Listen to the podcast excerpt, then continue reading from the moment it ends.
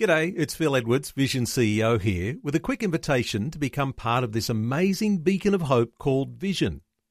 Together we can put our love into action to help people of all kinds build or rebuild their lives on the truth of God. Please consider the part you can play during our upcoming Visionathon appeal, remembering that it's your support that makes Vision possible, including this podcast. Life, culture, and current events from a biblical perspective. 2020 on Vision. There is one group that is looking to break the mould of whose stories people want to read about. Our next guest asks why are biographies only written about famous people? We all have a story in us. So, in a new book called The 18.5, 25 people share their personal and honest experiences of living with disabilities and disorders. The aim is to help readers clear up misconceptions, hearing real stories of real people sharing insights, challenges, and achievements. John Duthie has been the project manager for the book called 18.5, and John is joining us. Hello, John. Welcome along to 2020. Hi, Neil. Thank you very much for having me. John, you better let us in on the title of the book, 18.5, the 18.5. What does that mean? It relates to um, a percentage from the Australian Bureau of Statistics. Um, in Australia, there are 18.5% of our population have a disability or disorder. So that's why we called it the 18.5. So we're talking w- almost one in five Australians having some form of disability or disorder, and really that, that takes in an awful lot of us. Yeah, it certainly does. And um, many of the people have invisible disabilities or disorders. So, you know, you may think it's not 18.5%, but it is. There are a lot of people out there that have disabilities or disorders. And of course, those who don't have a disability or disorder often will have some difficulty understanding just what life is like when you do. And that's what your book's all about. Yeah, exactly right. Um, I had my accident in 2009, and before that, I didn't know much about people with disabilities. I probably would look at someone in a wheelchair and think, well, the only issue they have is they can't walk, and now I know there's so many other issues that come along with having paraplegia or other disabilities. So, John, what is your injury? And take us back to that accident. What was the accident and how did that leave you? It it was on a, a very windy day, and I should have seen all the signs, but um, I went to my children's school support them at a sports day, and I was just waiting for an event to start, and I saw this ball being chased by a little boy, pushed by the wind, and I went to pick it up, and that's probably the last thing I remember for a few weeks because a large tree branch came down and hit me on the back and the head. It severed my spine, and the main issue at the beginning was a bruised heart. So they weren't sure if I was going to survive at all. So I've got paraplegia, and my spine is severed at the T3 level, which is at the level of the chest. Okay, and you would have gone through dreadful times of discomfort uh, through the uh, whole emergency process, recovery process, uh, and all sorts of uh, ways that people would have been trying to rehabilitate you there in some ways to to try and uh, get everything working again. And so that's all a part of uh, the sorts of things that get that gets shared in this book. Yeah, um, that's right. I mean, there are 25 chapters, and each chapter is about a different person's experience, part of their life about their disability or disorder. Um, yeah, mine starts at the day of the accident, um, and it talks about my faith mainly and the things that happens in hospital and the questions I've asked of God and the things I read in the Bible. Um, I was in hospital for over 14 months So it was quite a long time, a challenging time um, until I got back home. 14 months in hospital, and yes, you're going to have time to think through and those sorts of questions questions of God, about God, about the circumstance you find yourself in, and, uh, and you do you argue with yourself? Uh, how do you address those things? What is going through your mind when you're asking those questions, why me, Lord? Yeah, um, good question. You know, back when I was in hospital, I was asking the question to God, well, you know, if you can create the universe in six days, it's quite easy to stop a tree from falling on me. Um, and that stuck with me for um, a long time. Um, and, you know, reading the Bible didn't help at the beginning because I came across Leviticus, which talked about how people with deformities aren't allowed to go into the temple. So that wasn't a good start. But you know, after a while, got through to Jesus healing people with disabilities, um, and I thought that's great. Um, you know, I don't. I'm not waiting to be healed. I mean, if it happens, it happens. Um, but you know, I read about it in the Bible. I believe it did happen, and it can happen at any time. But that that thinking doesn't, you know, fill my brain up now.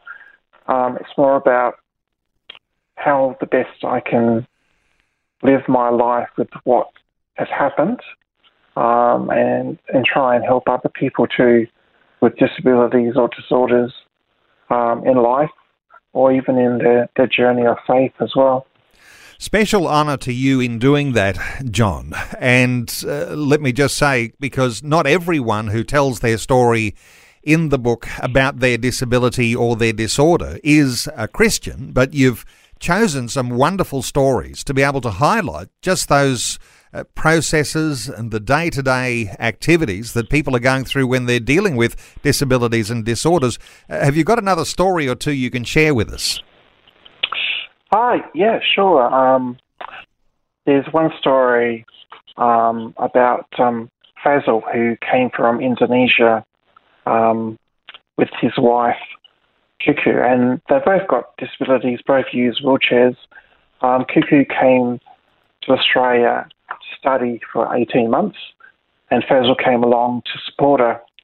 Um, and they had a wonderful time in Australia. They they were amazed with the accessibility here as compared to Indonesia.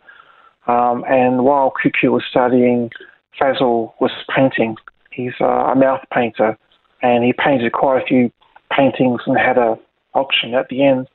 So he spent 18 months here, um, and they had a great time, and they've gone back to Indonesia to take ideas away from Australia to try and help people with disabilities there. So I've really enjoyed um, that chapter. Um, let me think of another one. While you're thinking um, of that, you're writing to encourage not only people who have a disability now or a disorder, because that, as we say, if that's one in five Australians, that's a big market that's going to be looking for some sort of encouragement here anyway. But for people who've not got a disorder and or disability and feel as though uh, they don't know how to connect in some special way, this is going to be a helpful thing to, to help people connect and to appreciate what's going on in the day to day life of someone with a disability. Yeah, that was, um, you covered both of the goals of the book.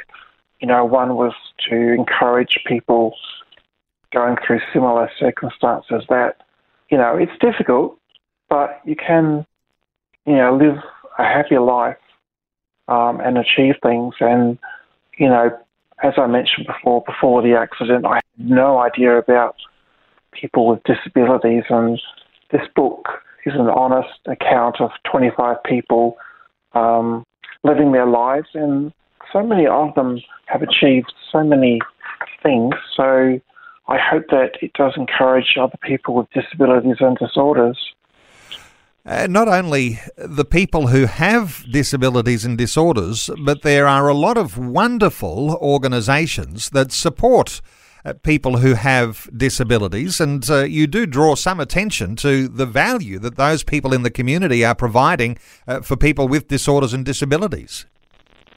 Yeah, that's right. I mean, I try and get as much help as I can at home, and that probably involves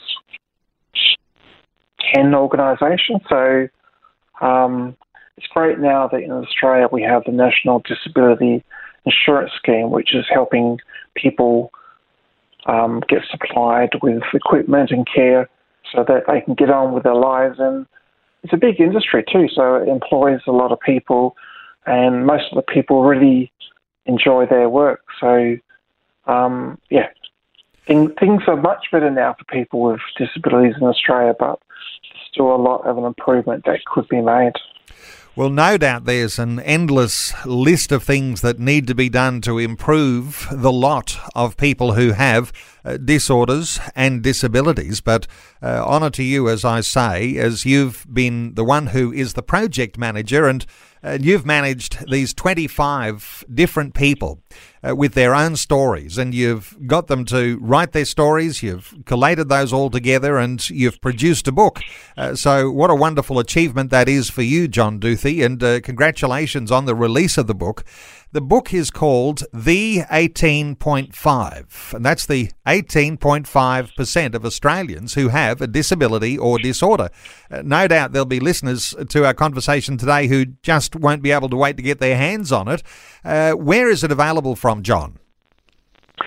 Well, probably the first point of call is visit our site. It's called 18.5.com.au, so all in words, or I've got a shorter version. It's 18 points 5.com. Um, it's also available on Booktopia, Booktopia, sorry, Amazon, Fishpond, Angus and Robertson, probably most online bookstores, and we've got the printed book and the electronic book available now, and we're working on an audio book as well, and we're up to about chapter five, so that's taking a bit longer to produce, but because the book's about disabilities, we felt the need to have an audio book produced as well, and that will be available free to anyone who buys one of the other versions of the books. Okay, the book is called The 18.5, and uh, the website, uh, the one that John mentioned, 18.5.com.au or 18-point-5.com.